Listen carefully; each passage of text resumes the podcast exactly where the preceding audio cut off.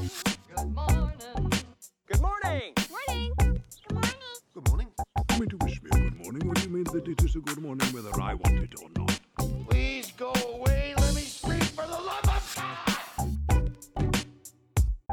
of God. Put your hand up if you're a road rager. Uh, Melzy's not here, Ben. That's just you. Are you a road rager? Yep. You are? Yep. In the privacy of my own car. I certainly am. I'm a I'm a big man. I'm a big man when no one can hear me yelling and screaming. do you have any uh do you have any like horror stories from the road? Uh one time one time I was pulling into uh I was think I was going to pick up fish and chips from Oakley, and uh, I pulled into the car park across the road and it was pretty full. And as I was trying to come around the corner, this fucking These two guys were in their other car, and they they were like in the middle of the lane. And I was like, and I'd kind of had to stop because I couldn't, you know, while they were kind of coming around this bend. And uh, so I had to stop to let them through. And I've kind of, you know, had the window down, and I've just called out, "Fucking cunt!" And as I've gone past, of course, they've stopped. I've got out of the car, and they've kind of they've walked up, going, "What did you say, mate? What did you say?" And thinking quick, because I'm a cowardly piece of shit, I was like, oh, I was, I had stopped to back into a spot behind me and someone had just come in and pulled in. And I was calling them a cunt. And they're like, oh, fucking dogs, mate. And I'm like, yeah, fucking dogs. And, you know, but they could be listening today. Good luck trying to find me. I don't go to that fish and chip shop anymore. I was going to ask you if you maybe, you know, had a huntsman in your car while driving or something, but that's far more entertaining. Oh, I mean, I've, I've had that. I've had I've had the huntsman in the car. You know, you pull down the the, yeah. the, wind, the windshade, the the you know what what what are those flaps called? The visor, sun visor. The visor, yeah. Pull down the visor shade, and there's been a gigantic huntsman under there and stuff. Yes, you know, I'm not terrified of huntsmen. I don't I, I don't mind them, and I, I'll happily relocate one. You know, almost barehanded, but if they're in the car, it's a different story. Yeah. Yeah. Well, anyway, this is this is the part where I normally would have said, uh, welcome back, Melzy. But damn it, dude, she's gone and caught the COVID. Yeah. And you're still out of action with the COVID. I'm here all by myself. What the hell is up with you two? What have you been up to? Don't know, mate.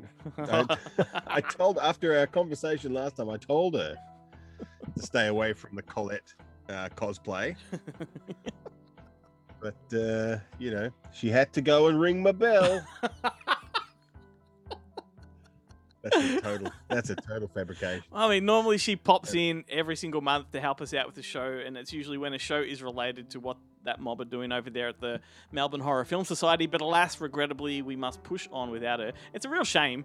Um, and I, I do, in all sincerity, hope that she's on the mend very soon. I do miss her at the desk, but she's gone ahead and recorded some stuff for us anyway. Like, you know, I told her not to, but she did anyway. Weirdo. She's just, she's the most dedicated member of the team. She certainly is. More than me, almost. Almost. Well, well you're a little weird with it. Yeah, yeah, but, uh, but it is, but it is your show. Hey, it's our show, mate. I'm not that kind of tyrant. Anyway, hey, how about I do an intro? Uh, hello, everybody. Welcome to Good Movie Monday, where the weekly podcast dedicated to nerdy cinematic ramblings. Thank you very much for listening. My name is Glenn Cochran. I do love being here with you every week. Ben Helwig is my co-host, and as I said, struck down with the filthy COVID. I hope you're feeling better, mate. Yeah, look, I've I've done my seven days isolation, but I still have a little bit of a cough. And uh, I read on the internet somewhere that uh, as long as you still got the cough, you should kind of isolate until you're like a day without it. Right. So I'm just I'm just waiting for that for that day to come. Or are you just waiting for someone to cup your balls when you cough? Yeah. Yeah, that's. I mean, if I'm if I'm being honest, it's, it's yeah. Once the once the doctor's willing to do it without wearing a hazmat suit or gloves, uh, you know. That's the dream. Warm hands, please.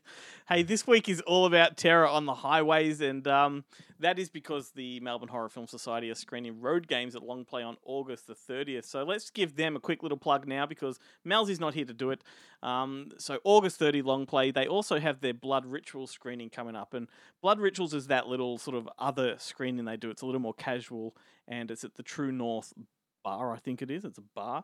And um, their next screening is Demons on August twenty-seventh. So Demoni Demons. What a cracker. What a cracker of a party film to, to play at True North. It too. is. Like, this is a great sort of back-to-back kind of um, double features they've got going here, because Road Games, I think, is probably one of the best quality films they've screened as far as sort of my taste go. Like, it's the one I am definitely sort of keen for the most out of everything they've done. It's all right. It's no pieces.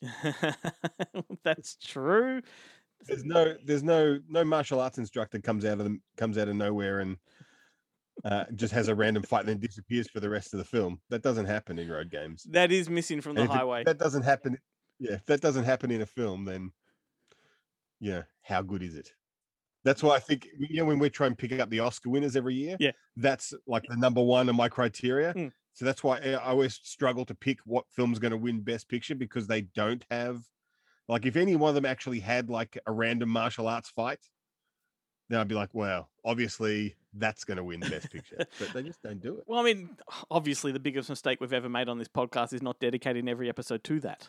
Yeah.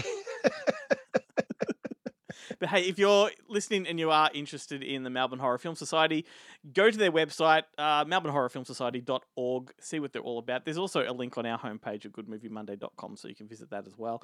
Malzy was supposed to be my fireball whiskey drinking buddy today, so, you know, she's devastated she couldn't be here. I'm devastated that she couldn't be here. And so, Malzy, if you're listening, and I know you are because that's how dedicated you are, I'm going to put away the whiskey this week and I'm going to not do it. I'm going to push on without it and save it for when you're on the desk. So there we are. That's just, you know, my, that's my allegiance to her. It's like, this is like listening to a drunk talk. Like, like that's what you're saying while, while you're doing shots. I am drinking tea and water. Thank you very much. Um, hey, welcome to all of our new listeners that may have joined over the past week as well. Thanks for giving us a spin. Uh, you can head over to our social media pages. We do a lot over there on Facebook, Instagram, and YouTube. You'll get a lot of bonus content by way of videos. And, um, yeah, once again, we keep, we collect it all in that hub of good movie monday dot com. So if you get lost, just go there. Last week on the show, we had the the awesome Belle Larkham. Uh, she's an actress and producer, as well as uh, being on the show. She hung around to do a taste test video with me, not with you. I mean, you were present via Zoom, but you didn't get the pleasure of doing the infamous Twinkie Wiener sandwich from Weird Al Yankovic's U H F. I've... I've seen the uh, weird TikTok videos that you put up of that segment, and there's just... like my kind of severed head in the laptop doing absolutely nothing. You're like, why am I here? You're like John Paragon from Pee Wee's Playhouse. You're like when he opens the genie and he's the head in the box. Yeah. And there's the tie-in because John Paragon's in U H F. So, you know. In U H F, yeah. yeah. Congratulations for Paragon. Drawing that, that comparison unawares. Yeah, no, you're welcome. Hey, this is a, a something, something a bit different, a little bit of shout out I want to do to another podcast, because this is a, a podcast that's been actually sitting on my playlist of podcasts for a long time, and out of the blue, they reached out to say hello. So I want to say hello back. Uh, they are the Cinema nine podcast from America, and um, yeah, just very generous of them to give us a few ratings on social media and things like that. So go and check them out. If you like what we do, uh, go and have a look at them, because they're really awesome as well. They're hosted by three guys, Eric, Mike, and Travis, and they sound more professional than we do, Ben. I'll give them that. Well, with me on the show, that would be very, very easy to do. With us on the show, that would be... No one slurs a monologue better than I do, my friend. Look, you've got a monologue. Remember that one time that you were like, why don't you do the, the, the next intro bit? And there was like five seconds of dead air. uh... Uh, yeah, but I'm a maniacal bastard, and I just have this real bad habit of throwing you under the bus. And, you know, yeah. Usually I'd wait till I'm on the piss to apologize for such things. But let me, you're a sick man right now, mate. Let me offer my apologies. Sorry about that. No, I'm just going to switch over now. We should just cut the show now and just play like a, the Cinema Nine, the latest Cinema Nine podcast. Yeah. Just like, just splice it in. Uh, so uh, what have we got on today's show? The re- Obviously, the regular segments from the Good Movie Monday players. We've got Guillermo Troncoso from Screen Realm with some movie news. The guys from Bonehead Weekly Podcast are going to have their little uh, interpretation of highway horror recommendations and see what they come up with. And Jarrett Garn from Monster Fest will be uh, here to let you know what's coming out on physical media. But before we throw it to Jarrett, Ben, it's our final week of competitions on our website for the month. So our uh, last week for the Nope double passes, and definitely the last week for the Ghoulies Blu-ray giveaways. So everybody go to the website before it's too late and get your entries in. There's a giveaways page. It's very easy to do. And um, yeah, hope you win. Hey, this is Jarrett and welcome to P E Class. Now, before I start this week's segment, a word from our sponsor. Who said bidets were only for fancy folk? All those bloody Europeans. No, Australians are entitled to bidets too. So come on down to G'day Bidets. We've been serving the Australian public with funny dunnies for runny bummies since Bob Hawke was knee-high to an arsehole. Come on down to G'day Bidets. Australians should be clean down under too. What's out this week on home entertainment? Well, I'm going to start with Universal Sony Pictures Home Entertainment, and they're releasing Ben's favourite film of the year thus far, The Unbearable Weight of Massive Talent from the Studio Canal catalogue.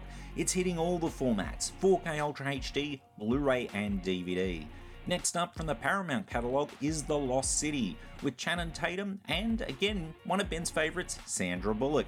It's hitting Blu-ray and D V D. I watched it on the plane and I thought it was a good, good laugh. I'll definitely pick it up on Blu-ray, though I might wait for one of those two for twenty promos and even a little twenty percent off so I can get it for about eight bucks, but I definitely want to check it out again. Then the last release from Universal Sony is from the Universal Pictures catalogue, and it is Firestarter. That's right, it's the Blumhouse adaptation of Stephen King's Firestarter. So not the Mark L. Lester Firestarter from eighty-four, but another Firestarter that's about as equally average, but you know, it's worth checking out. It's coming out in a collector's edition on Blu-ray and D V D, and you may recall a few weeks ago I did list the special feature content on this one, and it's definitely worthy of the collector's edition moniker. Moving on to another distributor, Umbrella Entertainment, and they've got some great releases this week. First up, Money Movers is joining the Ozploitation Classics line on Blu-ray. Then Megaforce is making its local Blu-ray debut as part of the Beyond Genres series. Then the last release is Umbrella adding to their sensual cinema catalogue with Bilitis. Then, now, this one's from Roadshow, and if I didn't mention it, Glenn would mention that I didn't mention it. It's Last Seen Alive, a new Gerard Butler action movie that's coming out on Blu-ray and D V D. Did this movie come out theatrically? I'm not sure, but Roadshow see fit to release it on Blu-ray, but they didn't seem fit to release Ty West's X. Go figure. Then moving on to Shock, they're adding three titles to their Cinema Cult catalogue this week. They're all coming out on Blu-ray and D V D, and they all have slipcovers. They are Mister Sardonicus, Bunny Lake is Missing, and I Saw What You Did. Then the last distributor putting a release out this week is Viavision. They're delivering an imprint title, and that title is The Beast, aka The Beast of War as it was known on home video when it was released by R C A Columbia Pictures Hoyts Video here in Australia, and that one is hitting Blu-ray. Anyway, that's it for me for this week, so until next time, stay physical. That's a that's a pretty mighty, colossal week of uh, new releases there, and Ben, finally The Unbearable Weight of Massive Talent, and I'd like to say that this will put an end to the whole Nicolas Cage gives good smooches thing, but I highly doubt it. No, that that phrase is, has entered my vernacular for, for good. It's a legacy thing now on the show. It's like it's just it's not going anywhere. It's just it's just part of it's who I am. It's it's entered into my D N A, and that's it. Uh, well, you know, nice work there, Jarrett. Thank you. Bit of a legend there. Throw in um, throw in some love to that physical media. Uh, you can follow him at the uh, Monster Fest social media pages. So if you if you like the sound of his uh, what he's uh, what he's you can go and eat some. I don't know, whatever. Maybe I've Dude, got that COVID. Fell, that fell down fast. It certainly that did. Fell down um, what else? What else? What else? Um, oh, the, he did mention uh, Money Movers is coming out though, so that's a bit exciting for me because I have a huge love for that film. I think that's about as Tarantino as non-Tarantino films get, and um, you know, it, which makes sense as part of that Ozploitation label sort of. That I think Tarantino coined that phrase, didn't he? Ozploitation? Yeah. Oh, yeah, I don't know. Yeah, I think I've seen the. You think you think I would, but I don't. I think he called I don't it. Wanna, I don't want to. I think he called it Aussie exploitation, and, and they just sort of finessed it a little bit for Mark Hartley's documentary, and that's sort of where it then became part of part of our where it came from. Aussie, you know, cinematic. And it vernacular. is it is Mark Hartley who's putting together all of those Ozploitation releases for Umbrella. Yeah, and, and it makes perfect sense because it's almost like every single one of them is a little sort of a spin-off or offshoot from Not Quite Hollywood, you know, which makes perfect sense, mm. and they're glorious releases. But Money Movers, it's a huge one. And and um and speaking of the, the Tarantino connection, that is sort of, you know, where Road Games comes into it too, because he's constantly talking about that being in his top three Australian films of all time. And, you know, I love it. I think it's a banger. And and as I think, you know, Malzy did record a little segment for us to talk about the film, so I'm going to let her pretty much, you know, dive into it. But, um, yeah, it's it's Rear Window on a Highway, which, you know, is an amazing thing. You know, I think um, Richard Franklin threw writer Everett DeRoche an assignment. He said, here's Rear Window. Let's see if what we can do with this on a highway. Like that, that's Let's put it on the that road. was the directive, and that's what he came up with. I'm just a big fan of Australian films that import uh, all the talent from overseas. Yeah, I, to be honest with you, I don't know if you're being facetious or not, but I do love that. Like that's something that really appeals to me. I like it when they come over here and you get to hear how ridiculous the Australian accent sounds against the uh, the American one, which you only really pick up when there's when they when it's thrust into your face, and you're like, oh, that's how we talk. Oh, I love it when they come here and they talk about how reckless the Australian filmmakers are. Yeah. What's that? Have we talked about it on the show before? I think it was for the making of Thirst. Is it Henry Silva who was hanging from the Henry helicopter Silva, yeah. and they just they took the helicopter all the way up into the sky. He's hanging on and uh, no safety net, no harness. Yeah. Well, look, having having heard Henry Silva in that Eurocrime doco, he can shut up. He can take it. Yeah. I just love the fact they told him to hang on. We'll we'll take you a meter off the ground. I mean, what do you do? They just fly him into the sky. You can't let go. Yeah, just keep going up. What are you going to do? Yeah, oh, shit. Just let go? No, you can't. I like that so many of the Australian films have people uh, like, you know, paragliding or like, you know, on helicopters or whatever. You'd think we spend a lot more time in the air than we actually do. They always they like those stunts. They certainly do. Hey, let's let's um. Let's throw it to Malzy, see what she has to say about Road Games, and let her promote her little screening before we uh, move on to the actual theme of the show. Hey guys, it's Malzy here from the Melbourne Horror Film Society. I'm so sorry and I'm so upset that I can't be there for today's episode, but unfortunately, you can probably hear me wheezing a little bit. The COVID finally got me. I've I've dodged it for this long, but it's it's got me and it's kind of hit me for six, so... But I couldn't help. I just needed to still, you know, spruik the next Melbourne Horror Film Society um, screenings that are coming up. And the whole purpose of this episode is because I'll be taking the reins for the next two screenings and I'll be showing two films directed by Richard Franklin. First up will be Road Games from nineteen eighty-one, which stars Stacey Keach as truck driver Quid, who's transporting meat across the Nullarbor and ends up picking up hitchhiker Jamie Lee Curtis, who he nicknames Hitch. And yes, that is a nod to Alfred Hitchcock, and there are many nods to the great director throughout the film, which is often described as Rear Window on the road. And that's exactly what Richard Franklin and writer Everett DeRoche set out to make. Now, Stacey Keach is so bloody good in this role. Just like Jimmy Stewart in Rear Window, you get a lot of one-on-one time with him as he drives the open road. Well, actually, not quite one-on-one, as he's travelling with his pet dingo, his bestie, Boswell.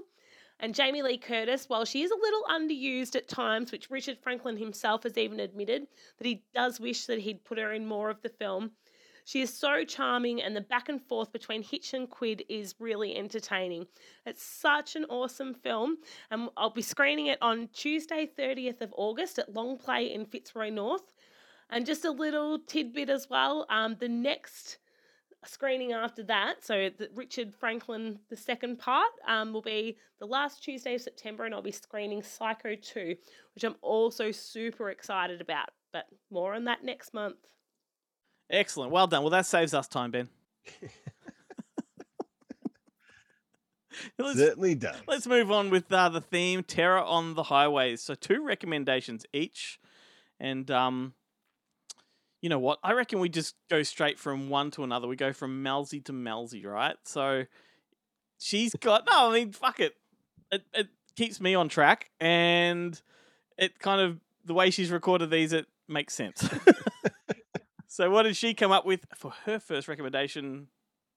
Let's find out. It's a twofer, man. Malzy to Malzy.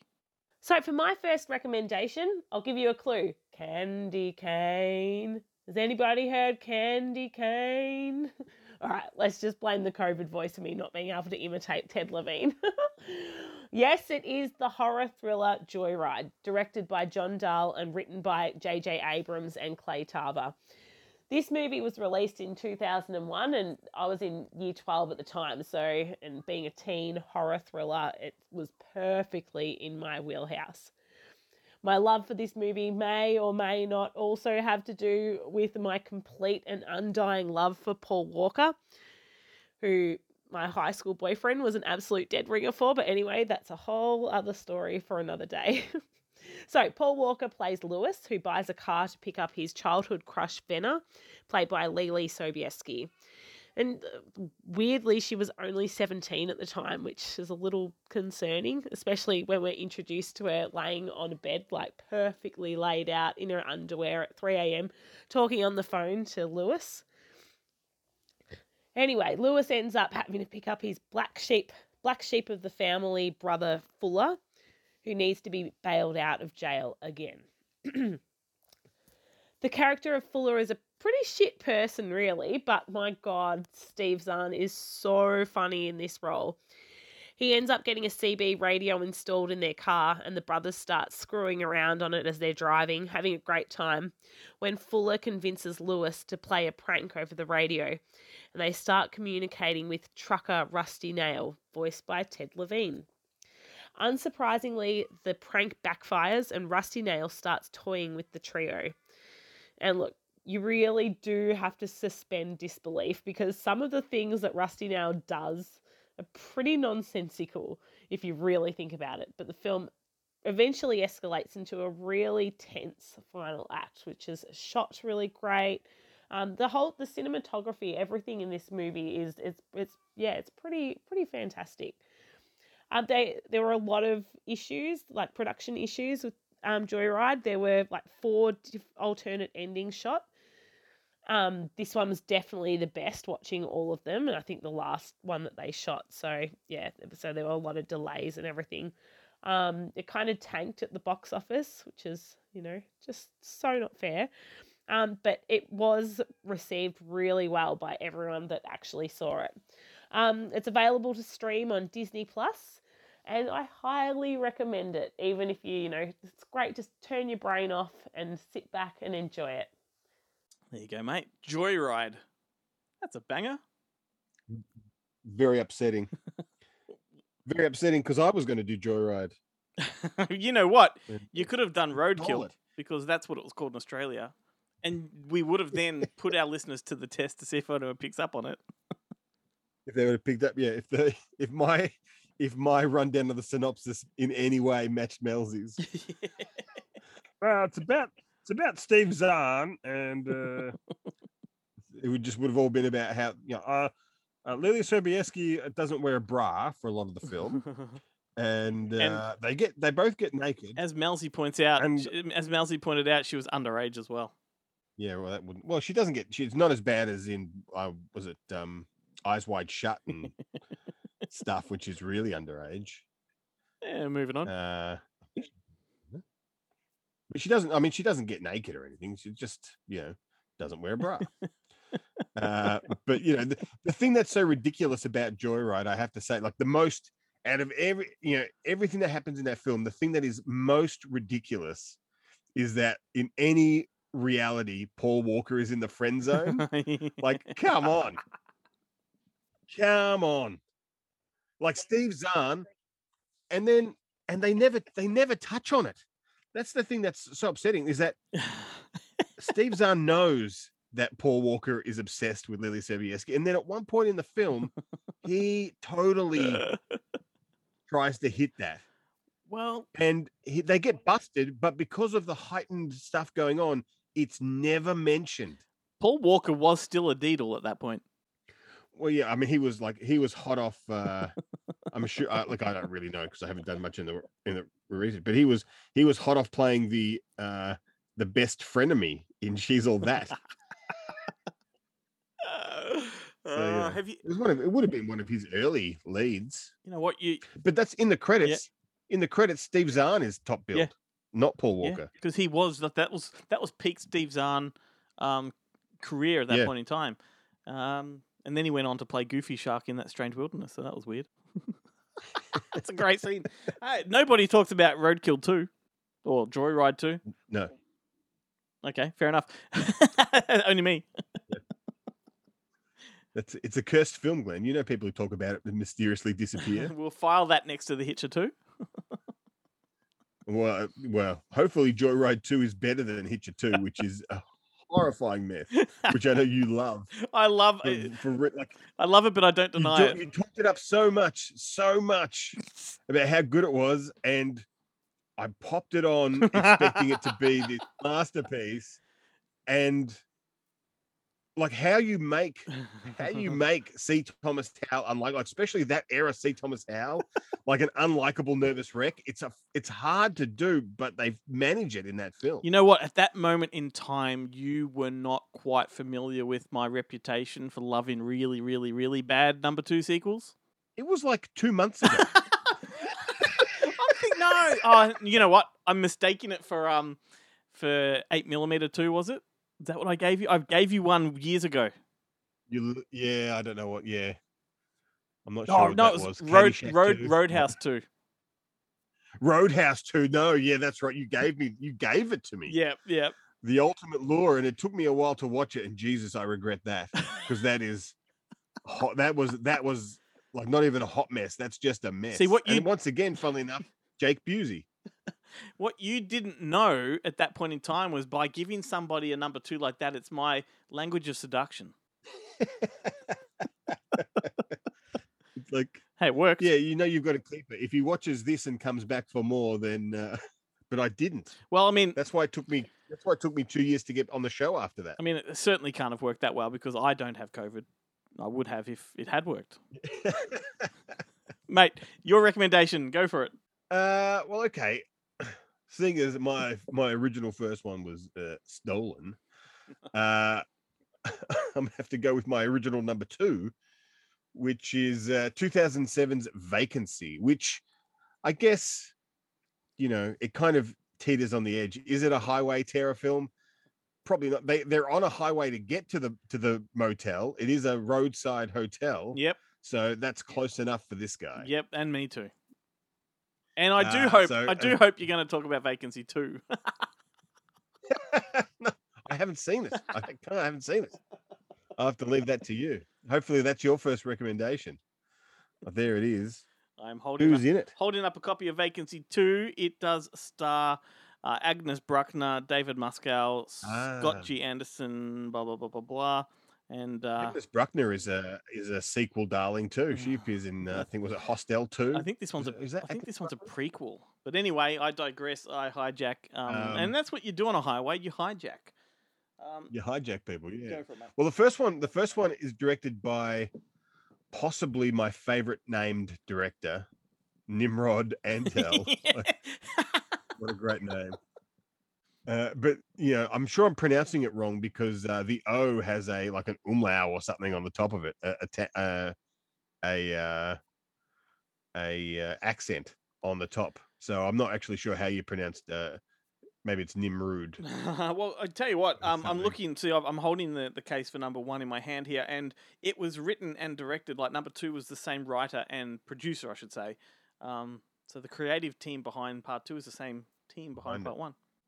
Well, interestingly enough, and Va- Vacancy is written by uh, Mark L. Smith, yeah, who also wrote like The Revenant and uh, Overlord, yep, and yeah, and Vacancy too stuff. So, and Vacancy too. So not a not a bad not a bad pedigree there.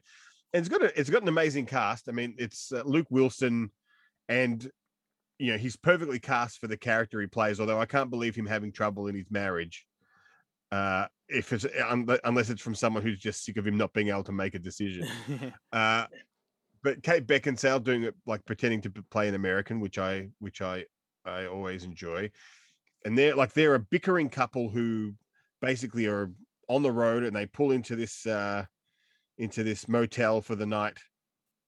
And uh, then in the in the room, there's there's not much to do except for uh, there's a, like a V C R with a with the tape uh, there. So they were like, oh, well, we'll put this in and have a look.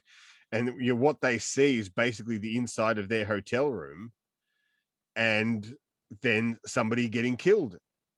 Yep. And it's like a snuff film. And then it kind of, you know, and then they realize that, uh, you know, things at the hotel aren't all that they, they seem. And I think it's got a great, the cast of um, the, the kind of skeezy hotel employees are Frank Wiley and Ethan Embry, yeah. who couldn't, like, they're the perfect double act. Yeah. Like, it's like Laurel and Hardy, but the horror version. Yep. They're hilarious. They're, they're, and super creepy and hilarious. It's, It's a like a, it's a really a well put together film, definitely worth checking out if you haven't seen it. I caught that one at the cinemas. That was a movie that, like, back when those sort of movies actually got some kind of theatrical, and um, I had a great time with it. I really did. But I believe that's also uh, loosely influenced by a true story, and I've seen the documentary that the true story is based on about a motel owner that had a secret sort of almost like a, an entire filming studio in the rafters above every room, and he had like a peephole into every room, but he had a whole network of screens and cameras set up to record everything at once. Yeah. I actually like to think of Vacancy as Sliv- Sliver two. Yeah. Just without the without the world's most painful masturbation scene where Sharon Stone looks like she's punishing herself. Like, like, geez, is that your is that your self-pleasure face, Sharon? It's alarming. Like, I'd call, like, if I was, yeah, if that's the face you made while we were making love, I would, you know, I'd call the police on myself. Like, what have I done? What have I done to make you make that face? What's going on, everybody? It's Yerma here again from Screen Realm dot com. In case you haven't, be sure to jump on YouTube, subscribe to our YouTube channel. We've got a number of interesting interviews up. Just recently, I was lucky enough to talk to Andrew Trauke, the director of The Reef Stalked, as well as director Vincent Grashaw, whose horror thriller What Josiah Saw will be hitting Shudder on August fourth. I was lucky enough to do a video interview with him, so be sure to check out our YouTube channel. Let me tell you about a few of the big movie news stories that have occurred over the last week, kicking off with Ben Affleck once again reprising in the role as Batman in Aquaman two, which has been titled Aquaman and the Lost Kingdom. Aquaman star Jason Momoa made the announcement on social media, sharing a photo of himself alongside Ben Affleck with a caption that reads, "Reunited Bruce and Arthur. Love you and miss you, Ben. W B Studio Tours just explored the backlot, alright? Busted on set. All great things coming Aquaman two. All my aloha, Jay." That makes two upcoming D C films with Ben Affleck back as Batman. There's also The Flash, which is hitting cinemas in June twenty twenty-three. Aquaman and the Lost Kingdom hit cinemas in March twenty twenty-three. There was a whole lot of Marvel movie news announced at San Diego Comic-Con. I'm not going to give you all the details because I don't have the time, but I will quickly note a few things. There have, of course, been whispers about this for ages now, but it's official. A Fantastic Four film is on the way from Marvel. It's kicking off their Phase six, and it's currently lined up for a U S release on November eighth, two thousand twenty-four. And speaking of Phase six, this next big chapter of the Marvel Cinematic Universe will be culminating in not one but two Avengers movies that are both set for twenty twenty-five release. We have Avengers The Kang Dynasty and Avengers Secret Wars lined up for May second and November seventh respectively, twenty twenty-five. We also, by the way, now know that Avengers The Kang Dynasty will be directed by Destin Daniel Cretton, who's recently at the helm of Marvel's Shang-Chi and the Legend of the Ten Rings. No word as yet on who is going to direct Avengers Secret Wars. The rights to the Tomb Raider movie franchise are up in the air after M G M took too long to make another film. As first reported by The Wrap, M G M had till May this year to make another Tomb Raider sequel, and they missed that window. There's now reportedly a bidding war, and Alicia Vikander, who played Lara Croft in two thousand eighteen's Tomb Raider with M G M, is no longer attached to the franchise. So another Tomb Raider reboot is on the way. There's a Creed spin-off movie on the way titled Drago. This spin-off is currently in development at M G M, and it comes from screenwriter Robert Lawton. As for the potential plot, Deadline is reporting that it will center on the Russian boxer of the same name who was portrayed by Dolph Lundgren, as well as his son Victor Drago, who we met in Creed two. That about does it for me, guys. Be sure to hit up Screen Realm dot com and Screen Realm on YouTube, and follow us across social media. Screen Realm out. Hey folks, I'm just here with another, let's call it beneficial interruption. Hey, do yourself a favor by doing us a favor and download the Newsly app to your phone or your device. That's N E W S L Y. It's a new app that we've partnered with, and it's a completely free super app, and it makes the entire internet listenable. Essentially what that means is that this app will pick the most trending articles on the internet based on topics of your choice, and then it reads them back to you at any given moment in a completely natural human voice. I mean, how good is that? You could be driving to work and you need your eyes on the road, or maybe you're just like Ben and you can't be bothered actually reading. And the best part is there's a podcast section, and that's where you will find us. But it will also open you to a whole world of podcasting where you can explore podcasts from over eighty different countries, as well as digital radio. Like I said, Newsly is totally free, there are no strings attached, but if you do want to try their premium service and get a whole lot more out of it, then you get an entire month for free if you use our exclusive promo code MONDAY. That's Monday without the O, M N D A Y. All you got to do is download it, go to their website, newsly dot me, or just find them in your app store.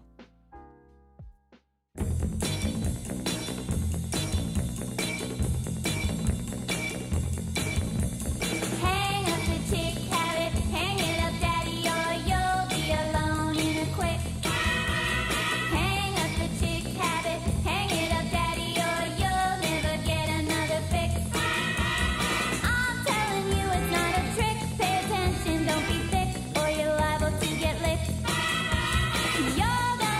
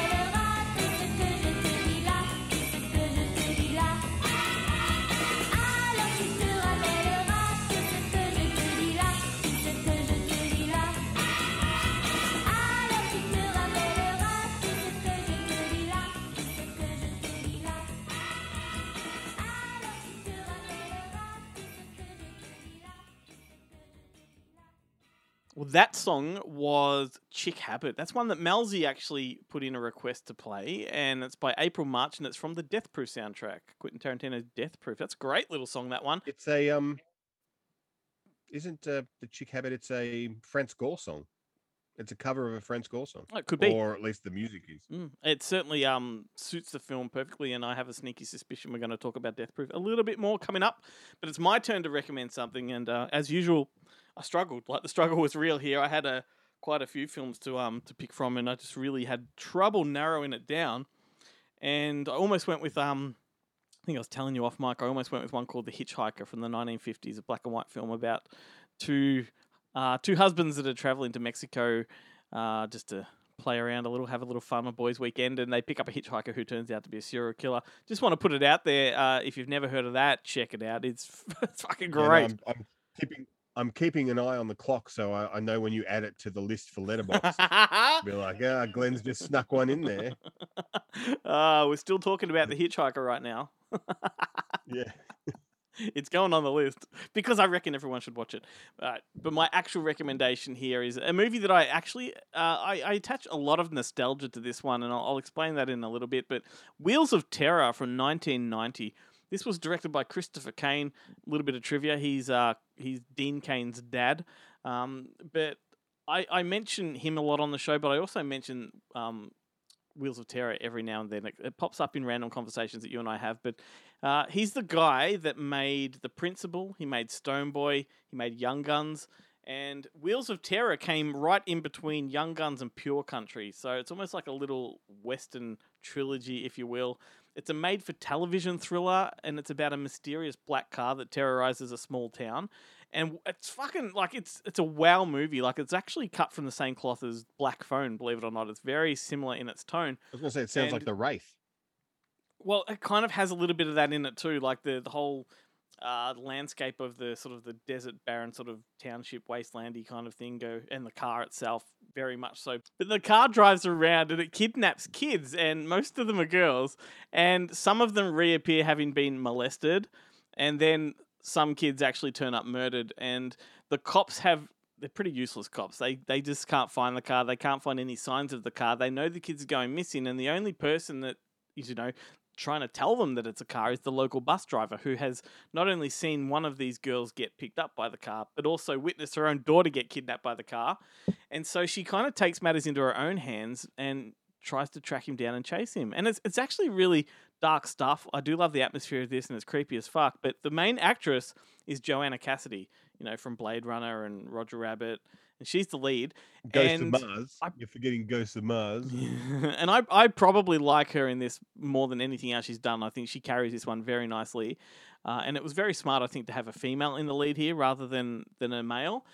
But talk about, like, fantastic, you know, stunts and car chases. It's got some amazing uh, school bus chasing sequences ever. So he got a this really fast black car that's tearing up the, the dirt, and this fucking school bus is just relentlessly on its path, on its tail, I should say. Um, there's a great scene of this car flying off a cliff and deliberately landing on a cop and crushing him. It's fantastic. Uh, there's got amazing aerial shots, which would have been in those days actual helicopter shots, flying over search parties in, you know, swamplands looking for bodies. Um, it's yeah, it's just a really stylish film for a made-for-T V thing. It's, it feels very theatrical. But the thing that struck me watching it again after all these years was thinking that there's no way that this did not inspire Death Proof, because the chase sequences in this are very, very similar to those those sort of final act chase sequences in Death Proof. But um, so yeah, I'd lo- I'd love to know if that played any kind of influence. You know, when you were this talking one about- was written. Oh, sorry. Go ahead. When you're talking about when you were no, you... talking about Death Proof, I thought you were talking about uh, sorry, when Wheels of Terror, the the the World War Two movie, Wheels of Terror, with mm-hmm. Oliver Reed and um, David Carradine and uh, Bruce Davidson, but it's, which is like a Russian, sort of yeah. like a Russian Dirty Dozen or German Dirty Dozen movie, but with tanks. No, no, yeah, nope, different film. But oh, this one yeah. was also, um, the writer of this one was Alan B. McElroy, who wrote Halloween four, Rapid Fire, and Wrong Turn. And recently he wrote Brad Anderson's um, Fractured, which is a pretty good one. So this guy, once again, has a good pedigree. And I just, um, yeah, I just the creative talent behind this is great. And I, the, the, the memory I have with this one that makes it very nostalgic for me is I do vividly remember my parents coming home from the video store with a new release and a weekly. And I think Wheels of Terror was the new release. And the weekly they had was The Grass Cutter, which is that um, New Zealand film that I actually had on the talked about on the show a couple of months ago when we did the New Zealand episode. I was eleven years old and both of those movies had such a big impact on me. And now if I watch Wheels of Terror, like I feel like obligated to watch The Grass Cutter and vice versa. Like they kind of make a double feature for me because I just remember that night being way too young to watch these films, but being allowed to anyway. And so there you go. My recommendation, Wheels of Terror, Christopher Kane. It's, it's a doozy, man. Cool. You're up next. Oh, me next?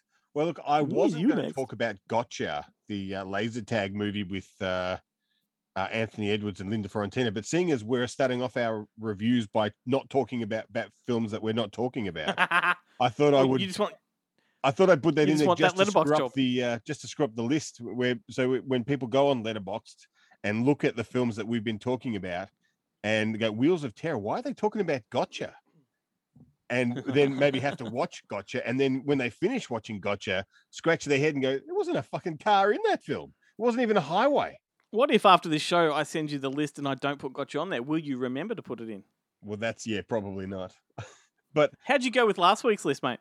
Oh, you did it. You did it before I could uh, do it. I was there on Monday to put it in. I'm like, oh, some arsehole's already done this. That was late, late Monday. Yeah. There's no, there's no hard and fast rule. Sometimes I don't do the list till Tuesday. And people know. I get the emails. Oh, the, I don't. The uh, the zero views that those lists get, like the only person the only person who ever looks at it is you to see if I've done it. uh, moving on, moving on. But my, my, my actual recommendation, aside from Gotcha, which is a fantastic film starring Anthony Edwards and uh, Linda Fiorentina, is uh, Rolling Vengeance, the nineteen eighty-seven Canexploitation classic uh, st- uh, by uh, directed by Stephen Hillard Stern, who uh, I think is kind of, I don't know if this is uh, his most well-known film, which would be uh, like probably not the greatest. No, he did Mazes and Monsters. Uh, that you know that film that's responsible for giving uh, Tom Hanks his uh, his start. And how, uh, how incredible is this though? Mazes and Monsters has actually come up at least four or five times in the last month. I posted about it on Facebook about two or three weeks ago. I've had conversations with people about it who've never heard of it before. This is a movie that you could go thirty years of never having mentioned or heard of, yeah. And suddenly within a month, bam, there it is. It's it's only been released in Australia on a shitty double pack. Like, it didn't even get its own it's, release. It's on Amazon Prime or Tubi or one of those. And the I reckon the reason it's come up is because of Stranger Things, with the whole Hellfire Club aspect and the Dungeons and Dragons and all that. I reckon that's the reason someone's dredged this movie up and gone, hey, we could cash in a little bit Un- here. Unfortunately, I'm not a teen girl, so I haven't watched Stranger Things. uh. You know for a fact you're missing out, Mister Hallmark. Yeah, I'm. You're a middle-aged woman. I'm a. That's right. I'm a horny. I'm a horny housewife. Not a. Yeah, I'm what those teen girls will become. uh, you got that Anne Ramsey vibe going on, mate. I like mum. I wear mum jeans with a prominent gunt, uh, and I'll leave you. I'll leave you to look up what a gunt means if you don't already know. One of my all-time favorite expressions. Uh, but anyway, so back to Rolling Vengeance. This movie is full-on. It's pretty hardcore. Like, in a way, a lot of great late eighties Canadian films were, in that it's like the stuff that happens in it is super harsh and super violent. Um, basically, it's about this this father and son, uh, or I guess they're not. They're father and son, and they run like a trucking business, and they. They deliver, um, they deliver food to Ned Beatty's. Ned Beatty runs like a honky tonk bar with his five ne'er do well sons who are all like drink drivers and, um, you know, hillbilly kind of punks. And uh, even though they work, they so they they deliver the alcohol to Ned Beatty. He, like he's they're in, like an integral part of his business. The Sun's still. Doesn't that make Ned Beatty nervous that there's a deliverance happening by rednecks? Well, he sure has a pretty mouth. Uh, but so the sons, so the sons, you know, end up harassing, harassing the father and son, Don Michael Paul and uh, and I, f- I forgot, Big Joe Russo. The dad is Lawrence Dane. Lawrence Dane is most well known to the listeners of this show as the director of Heavenly Bodies. The aerobics. uh, Don't you love those light bulb moments halfway through something? It's the best. Yeah, I'm just I was just looking at the IMDb page, and I'm like, because he doesn't, because unfortunately, Big Joe Russo doesn't last long in the film. So basically, the the five kids they harass they harass uh, uh, Big Joe Ross, Big Joe Russo, and Joey Russo. Uh, and uh, they basically they get kind of spanked for it.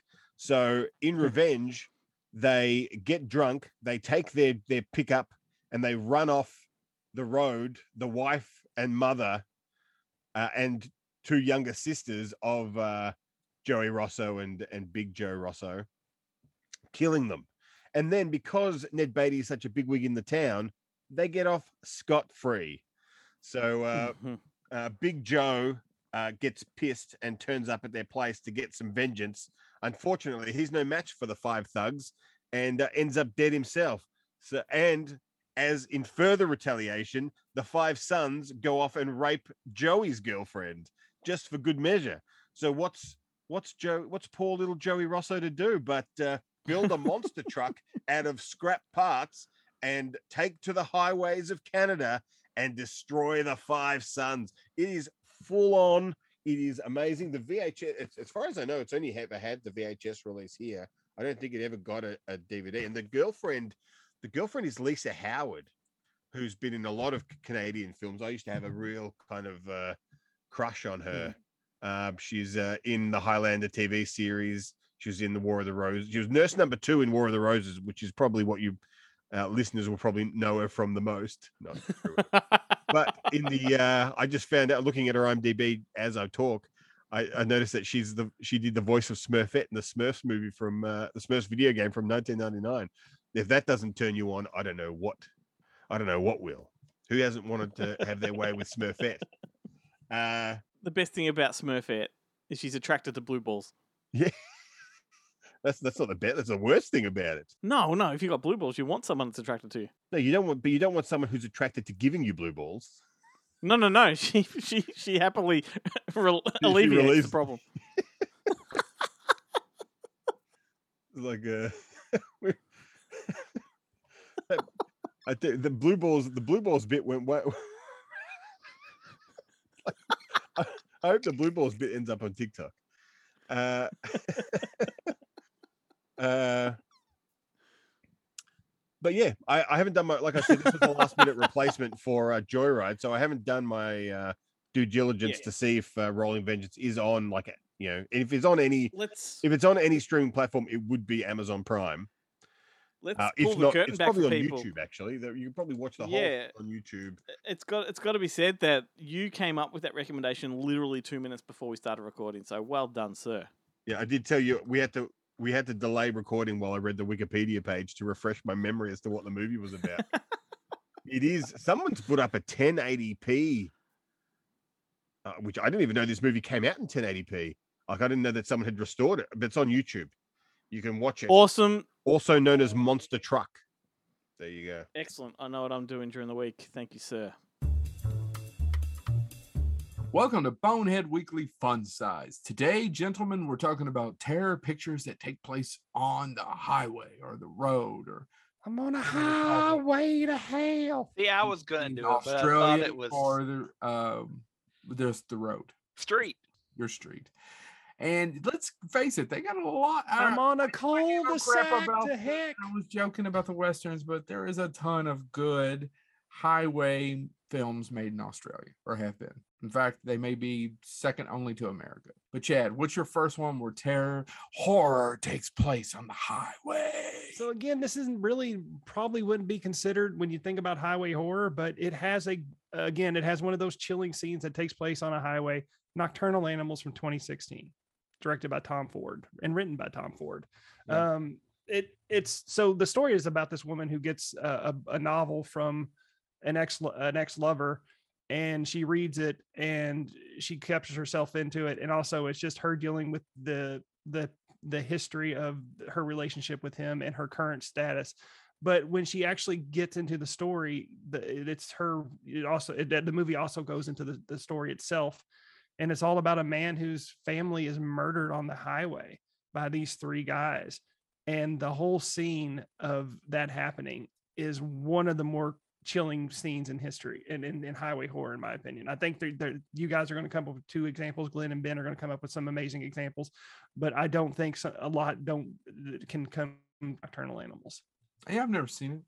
It's it's it's good, especially when it gets into the plot about this the the story that uh, the ex lover has sent her. It's it's phenomenal. Here's mine, and I was. I was shocked because I didn't realize that mine, because I watched it on D V D or video like everyone else, but I didn't realize this movie made seventy-seven million dollars in, in rentals and D V D and video sales in two thousand three. seventy-seven million dollars. And Change I never hear, No, I never really hear anybody talking about it. And it's Dead End. Have you guys seen Dead End with Ray Wise and Lin Shaye? Yep. Uh, J- Chad, have you seen it? A long time ago.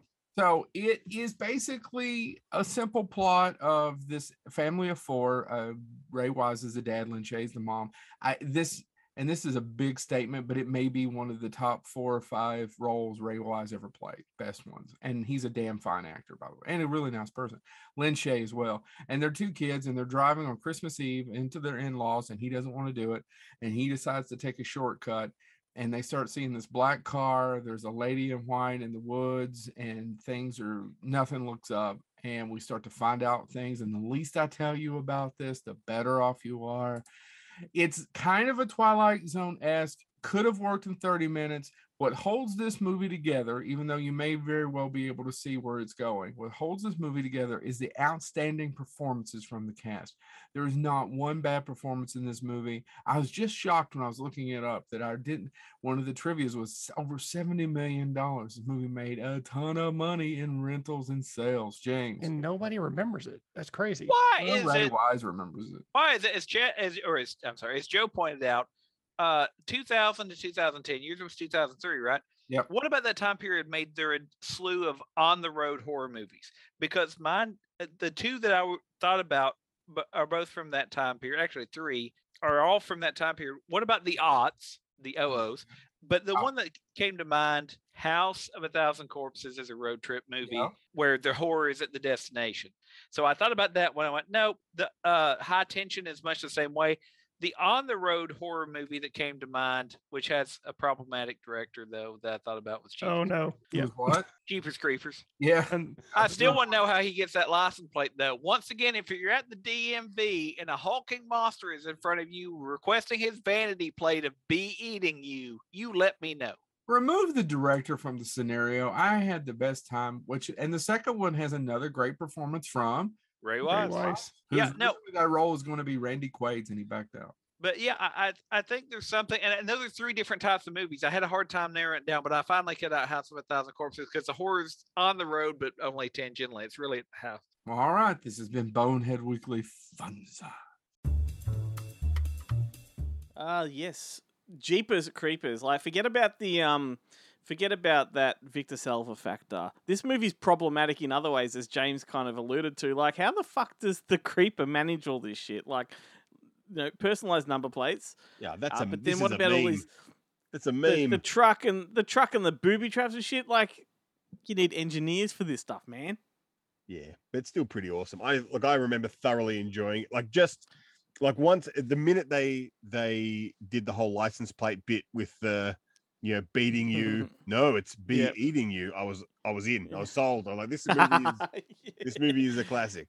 And I agree. It's great. And Chloe and I on our recent up late last Wednesday had a, a really good chat about Jeepers Creepers. So if uh, if you want a bit more of that, go and have a listen.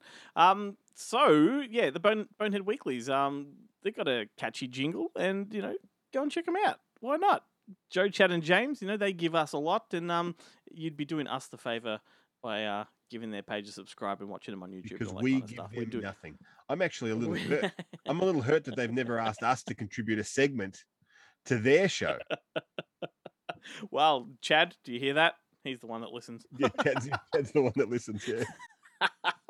Joe has no idea what we're talking about. But do go go and subscribe to their show. They recently had the comic book writer Bo Smith on, and uh, as well as the special effects wizard Steve Neal, who did Ghostbusters and Friday Night and Star Trek and a few others. But let us go back to some recommendation. Malzy has one more to go, and we've already sort of mentioned Death Proof, but I have a funny feeling, in fact I know, that's what she's going to talk about now. So Quentin Tarantino's Death Proof is my second recommendation. It was originally released theatrically in two thousand seven as part of the Grindhouse double feature with Planet Terror, which was directed by Robert Rodriguez. After underperforming in the U S, the films were released as standalone feature films internationally. I definitely enjoyed Death Proof when I first saw it, but I was more of a fan of Planet Terror initially. But just recently, I think I might have changed my opinion. I think Death Proof is so good. Kurt Russell plays stuntman Mike, who stalks two groups of young women that he intends to kill with his modified stunt car that's designed to be death-proof. I really love the Grindhouse aesthetics that were added to make it appear like film stock of a seventies exploitation film. The stunts are insane and the music is really awesome. I think what made me not like it as much when I first saw it is the pacing of the film, which is the main problem that audiences seem to have had, had with it. It is quite slow for sections, but now watching it back, I actually really appreciate getting to spend the time with the women. And my God, the casting in this is incredible, including but not limited to Rosario Dawson, Zoe Bell, who worked as Uma Thurman's stunt double in Kill Bill, Vanessa Felito, Rose McGowan, Mary Elizabeth Winstead, Sydney Tamia Portier, et cetera, et cetera. This is such an underrated Tarantino film, and despite it being a bit of a unique release, it did make me wonder, why the hell doesn't it get more attention? Well, it wasn't until I was researching for this that I read some of the backstory. Tarantino had been quote, has been quoted as saying that he and Rodriguez completely overestimated the audience's familiarity with the double feature exploitation Grindhouse format. But what I read from Rodriguez got a bit more murky. The films were distributed by Dimension. Yep, those fucker Weinsteins. And Rodriguez actually cast Rose McGowan as a fuck you to Harvey Weinstein after she told him the story of Weinstein assaulting her during the production of Scream and that she'd really wanted a role in Sin City but had been blacklisted from, from even auditioning. He thought it would be the ultimate payback to have her in this kick-ass role, but unfortunately he also believes that Dimension then buried the release out of spite. So whatever the actual reason was that these movies tanked, I highly recommend you go and check them out or revisit them now, and especially Death Proof, as it may have grown on you over time as it has me. They are both available to stream on Stan. And on that note, I'll be bowing out of this week's episode. Thanks so much for listening to my sickly self. Ben, we'll have to make sure we don't pash the next time one of us gets sick. And Glenn, let's rain check our next fireball drinking session to the first Monday in September. Oh, geez, suddenly I hear Mike Brady singing. Okay, off I go back to bed. Happy Monday, everyone. Uh, well, you know, she's not wrong. Death Proof is definitely a belter. I think it's Tarantino's most underrated movie. I think it doesn't get enough uh, enough praise. Hey, you're laughing. They can't. If you're gonna I'm, laugh, make it vocal so they know what so they you're know doing. I'm laughing. Yeah. uh, I mean, it is. It's also his shortest film. Yeah. Yeah. And I appreciate that. It, uh, it's look. I have to. I have. A, I have a.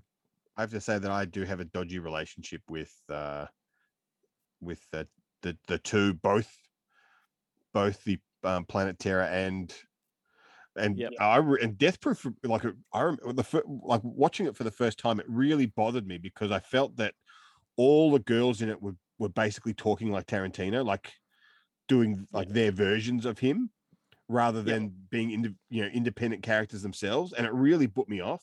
I'd be curious now to go back and watch it again mm. uh, and just see how how I how I take it. I've got the you know the thing is I've I've only ever watched them separately. I've never actually yeah. done it with all the trailers and, and like and had the full Grindhouse experience. Um, yeah. You know, so maybe yeah. maybe maybe the next time the uh, uh, Melbourne Horror Film Society does does Grindhouse, I'll I'll have to attend. Yeah, look, I do love the film. My my biggest issue with it is the fake film scratches and flickering that, that he puts in there oh, to make it look like a seventies exploitation. I don't like yeah. that. Like, it feels very disingenuous. But anyway, I digress. I want to know, mate, what's with uh, what's with all this passion shit? Like, you know that workplace relationships are forbidden. Yeah, well, you know, sometimes, sometimes, you know, somebody drinks a bit too much uh, fireball, drinks a bit too much fireball, uh, what is it? Whiskey? Whiskey, and makes poor decisions yeah. that they regret in the morning. Uh, and I'm proud to be one of those, one of those regretted decisions. So, uh, last year, uh, Russell Crowe starred in a movie called Unhinged, which is like a road rage movie, and and I love that. I think I've talked to you about it recently, um, and I thought at the time that was like a total throwback to sort of those eighties psychopath thrillers, you know, the whole Pacific Heights type of thing. But last week, I watched a fantastic Dutch film called Bumperclief, which has the Australian or the English title of Tailgate. And holy shit, like, this is basically the same fucking movie, only Bumperclief is so much better. You know what and that Bumperclief talk- sounds like? It sounds like uh, a pussy fart that comes out of the uh, the, the back door.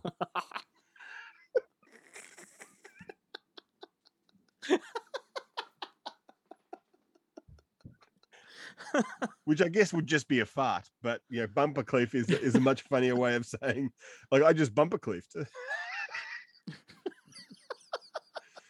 Apologies to all our Dutch listeners.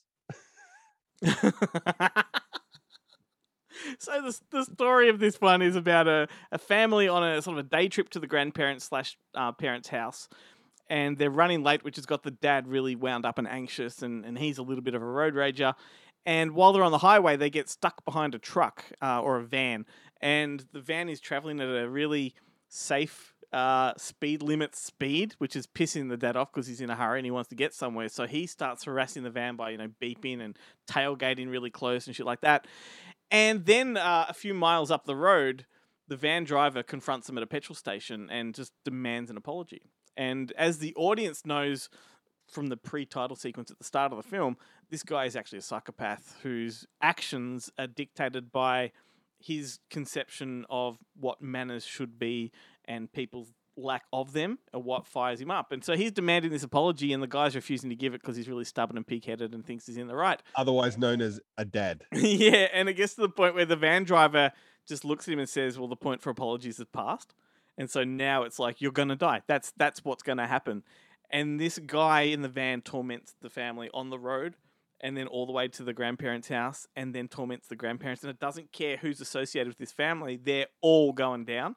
And this psychopath is one of the most threatening, menacing, and absolutely terrifying characters I've seen on screen for a long time because he does look like a really nice guy, but he's really, really tall. He's sort of, he's not fat. He's just really tall and got a big build, so he towers over everybody. And yet when the camera's on his face, he does, he looks a bit like a, a friendly sort of Christoph uh, Waltz character, you know?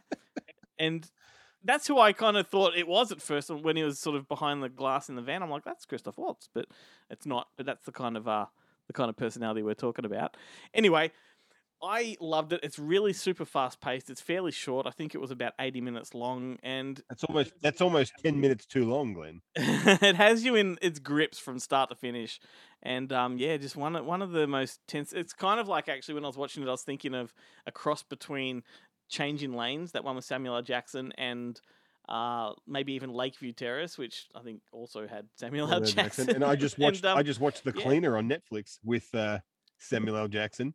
I watched that last month and was very disappointed. It did not do much for me. But anyway, I uh, look sorry to derail your review, but now I want to talk about The Cleaner a bit. I, I, not that it's, I didn't. I thought it started off really well. Ending's a bit of a, a mess, but what really surprised me and what kind of upset me about it is that it's going along and it, things are getting interesting, and then you realize, oh, I'm like fifty minutes into the film, so they're going to have to wrap this up soon. And you're like, it feels like you're just in act one. Like you haven't had the twist yet. I know. It's a, it's a weird yeah, one. Yeah, it just didn't do anything for me. I've got a challenge for our listeners out there. Go back and listen to all the episodes and see if I ever make it through a single recommendation without Ben wanting to talk about something else. Never. I don't know. I don't think it happens. Like ever. sometimes it's happened. Anyway, sometimes it's happened if I've been paying attention to other things. Yeah. Like if I've been reading Melzi's notes on the side or, or something, and then you manage to get through one and I feel bad. I feel bad that you think that maybe I don't love you anymore because I, I haven't been well, interrupting your... Uh... Well, by now, people have forgotten what my recommendation is. It was Bumpercleef. I highly recommend it. It is on S B S On Demand if you're in Australia. It's probably somewhere else in America, England, wherever you are in the world.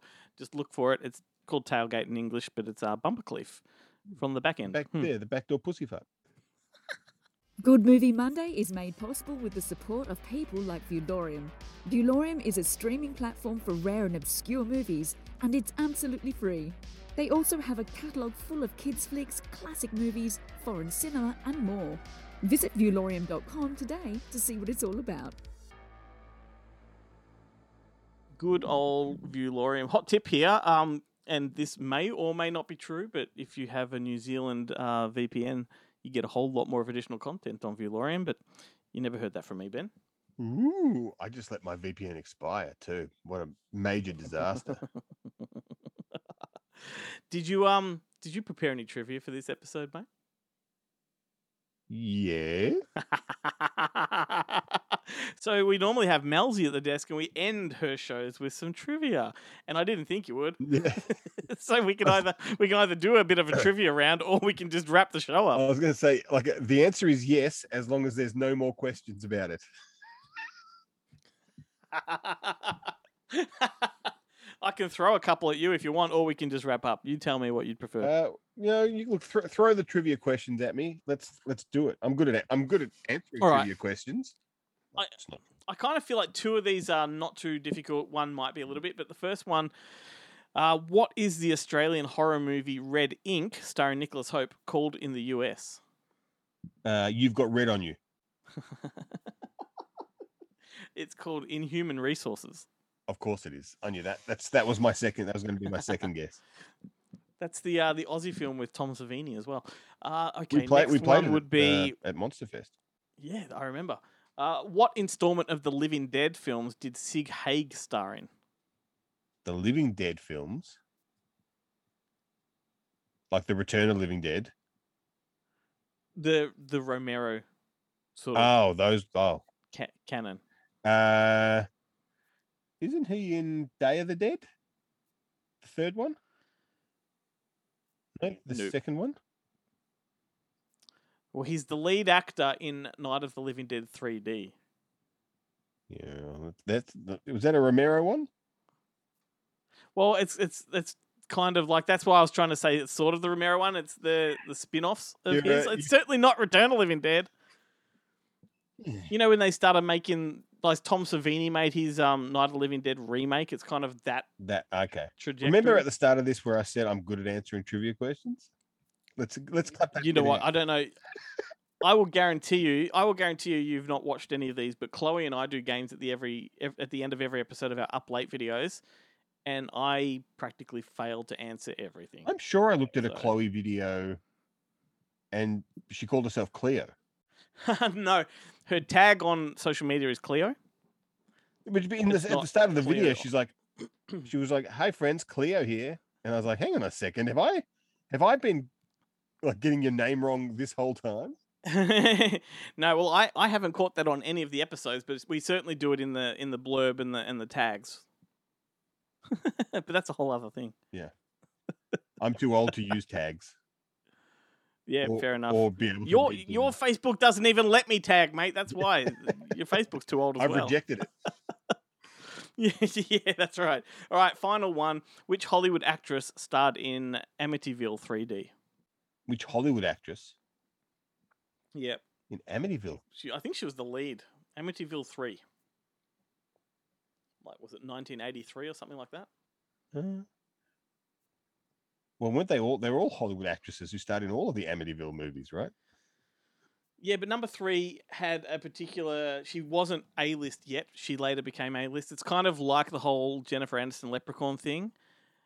Um, she and, and she was superimposed on like the modern re-release covers in a hilarious fashion. Yeah, I don't like my my Amityville. I've stopped it. I've stopped and started at part yeah. two. Oh, and, and now there's like you know if you go off on all the tangents, there's like a hundred of them now. And there's there's one where they go back in time and uh, Amityville in space. Yeah, there's and there's it's Meg Ryan. Yeah, right. Did not know that. I thought I thought that was I thought okay. Top Gun was her kind of, you know, small role before she became big.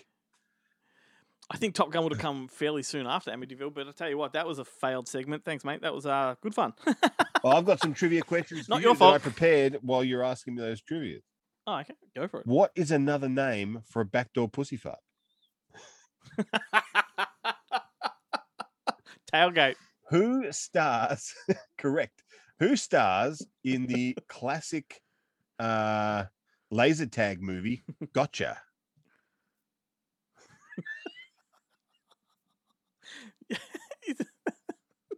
That's the one I've erased from the show. I don't know. Meg Ryan. Uh, incorrect. You've, you've, you've lost that one. Uh... All right, three for three. What? What? A uh, famous not uh, Ozploitation film features a uh, the lead character hand gliding. Oh, Man from Hong Kong! Man from Hong Kong to the to the theme song that we have sung on the show. You've blown it all sky high, telling me a lie without a reason oh, mate. Why. What a great! What a great! What a banger yeah. of a track! And. And we certainly have that on our TikTok. If you scroll through our videos, you'll see Ben and I having fun to that little ditty. Hey, huge thanks to Malzie for um, plucking up some energy to still contribute to the show. Like, we adore her, and I do hope she feels better. Let us spruik the road game screening for her once more. So if you're in Melbourne, get along to Long Play, North Fitzroy, August thirtieth, and then they're screening Demons at True North on August twenty-seventh, which actually comes first, so I should have done it in the other order. I always fuck these things up. Visit melbourne horror film society dot org to get the uh, the right order and follow their social media pages too. Uh, true. I think it's a one of those dreaded five-week months um, coming up, so we won't be seeing Malzie until sometime in September. Maybe she'll just want to come in on another show. Well, yeah, I'm thinking that, or even at the very least, get her on some of the videos in, in the meantime. That'd be good. Anyway, mate, I hope you're feeling better. Um, whole week of the whole C virus and all that bullshit. So hopefully we're back at the desk next week. What a dodge! What a dodge! This whole COVID thing is. Oh, tell me about it. You know, I don't. I think every episode of this show ever recorded was under the cloak of COVID in some way or another, because I think week two maybe is when the pandemic actually struck, and no, no and from there on it was all. Well, I, well, I don't know. Like for me, it was I didn't get to do a show in person. Yeah. For the first, I think that's it felt right. Like the first year. Yep. Yeah, totally. It was a it was a long time coming. Anyway, uh, let's wrap it up. If you want to track us down, Facebook, Instagram, YouTube, TikTok, all those places. Uh, the show wouldn't be the same without all of our players. So Jarrett, Guillermo, Joe, Chad, James, Chloe, and Sam for doing some contributions on the social medias as well. And um, yeah, let's just hope we are back next week. Um, join us for videos, all that stuff. And uh, and like I said before, catch Chloe and I at ten thirty on Wednesday nights for Up Late. That's a good. Uh, Good little bit of fun. Watch me lose all of those games. Um, we're going to leave you with a song that everybody should know. This one's called Maybe Tomorrow by the Stereophonics, and it's from the Death Race soundtrack. Does Death Race qualify as a terror on the highway? Well, well, I don't remember the Stereophonics being in the original Death Race, Death Race two thousand, which is the only one that counts. This one had a soundtrack that was easy to mine, so here we go. That's why you get this. See you next week, everybody. I mean, don't get me wrong. I like a good Jason Statham movie as much as the next guy, but, you know, this ain't no Death Race.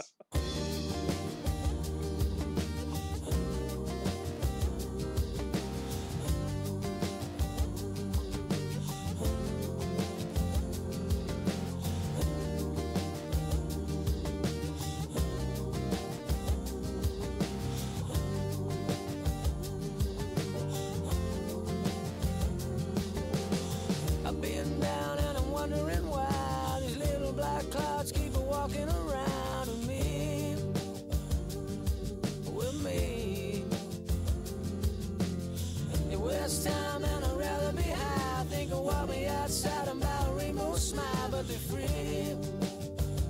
They are free.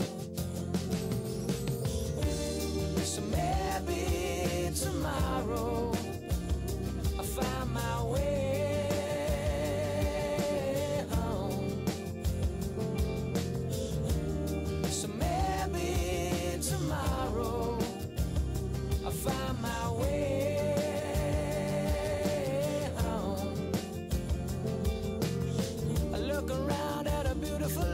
Being the upside of down, being the inside of out, but we breathe, we breathe.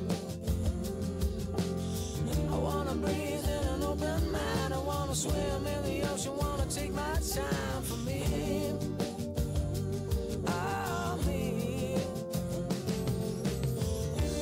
So maybe tomorrow I'll find my way.